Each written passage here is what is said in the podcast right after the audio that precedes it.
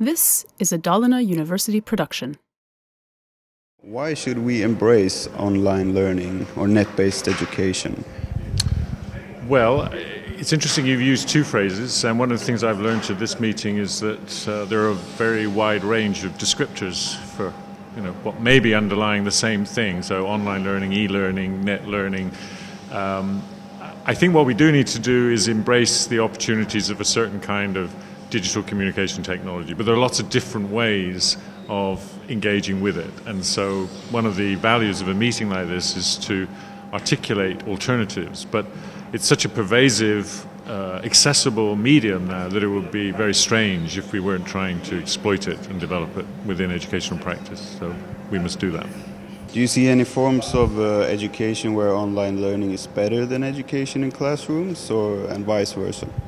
Well, I do have trouble um, totalizing online learning as if it was a single thing. I think the question that probably needs to be asked is whether there are circumstances where communication mediated by, by online tools is hampering the learning experience rather than adding to it. And I think sometimes it can be a replacement for a form of conversation that we do need to protect. So I think um, there are certainly circumstances where migrating towards online tools of communication might be mis not misguided, but maybe unfortunate. There are other cases where doing so is really valuable because the people involved uh, don't have the same opportunity for uh, traditional forms of conversation and communication. So I think it is a mixed blessing, and um, for some communities it, it'll work well, and for others it may be less advised.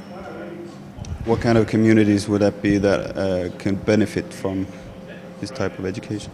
Well, the most obvious ones are those for whom engagement with sustained full time education is not practical. Uh, and so they maybe um, have demands of everyday life to do with work or domestic commitments and so on, and therefore uh, it's a form of flexible educational opportunity that's very welcome.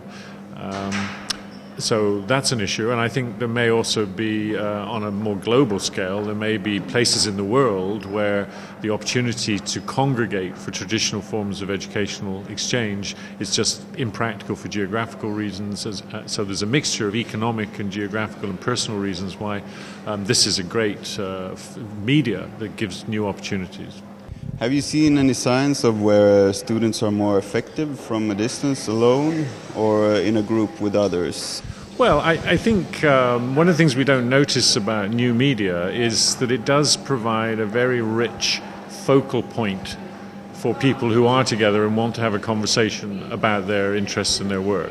Uh, and so um, I think as a resource for collaborating, this media is very powerful. Uh, and I guess that happens in two ways. Uh, one is the way I'm just describing. It's something that sits between us at a time we want to have an exploratory conversation, and it's a rich focal point for doing that. But then, in another sense, um, it allows people to form into a group who are actually spatially separated. They're not in the same place, and even not in the same place at the same time. So I think the media is really powerful in lots of ways to create lots of versions of collaboration. But at the same time, I think you're a little bit careful about supposing that that collaborating is only and always the best way to learn, and we need to uh, maybe contain our enthusiasm a little and leave space for people to be more privately reflective, um, and maybe in doing that continue to use technologies, but but at least to have space whereby they can explore their own thoughts in an uninterrupted way.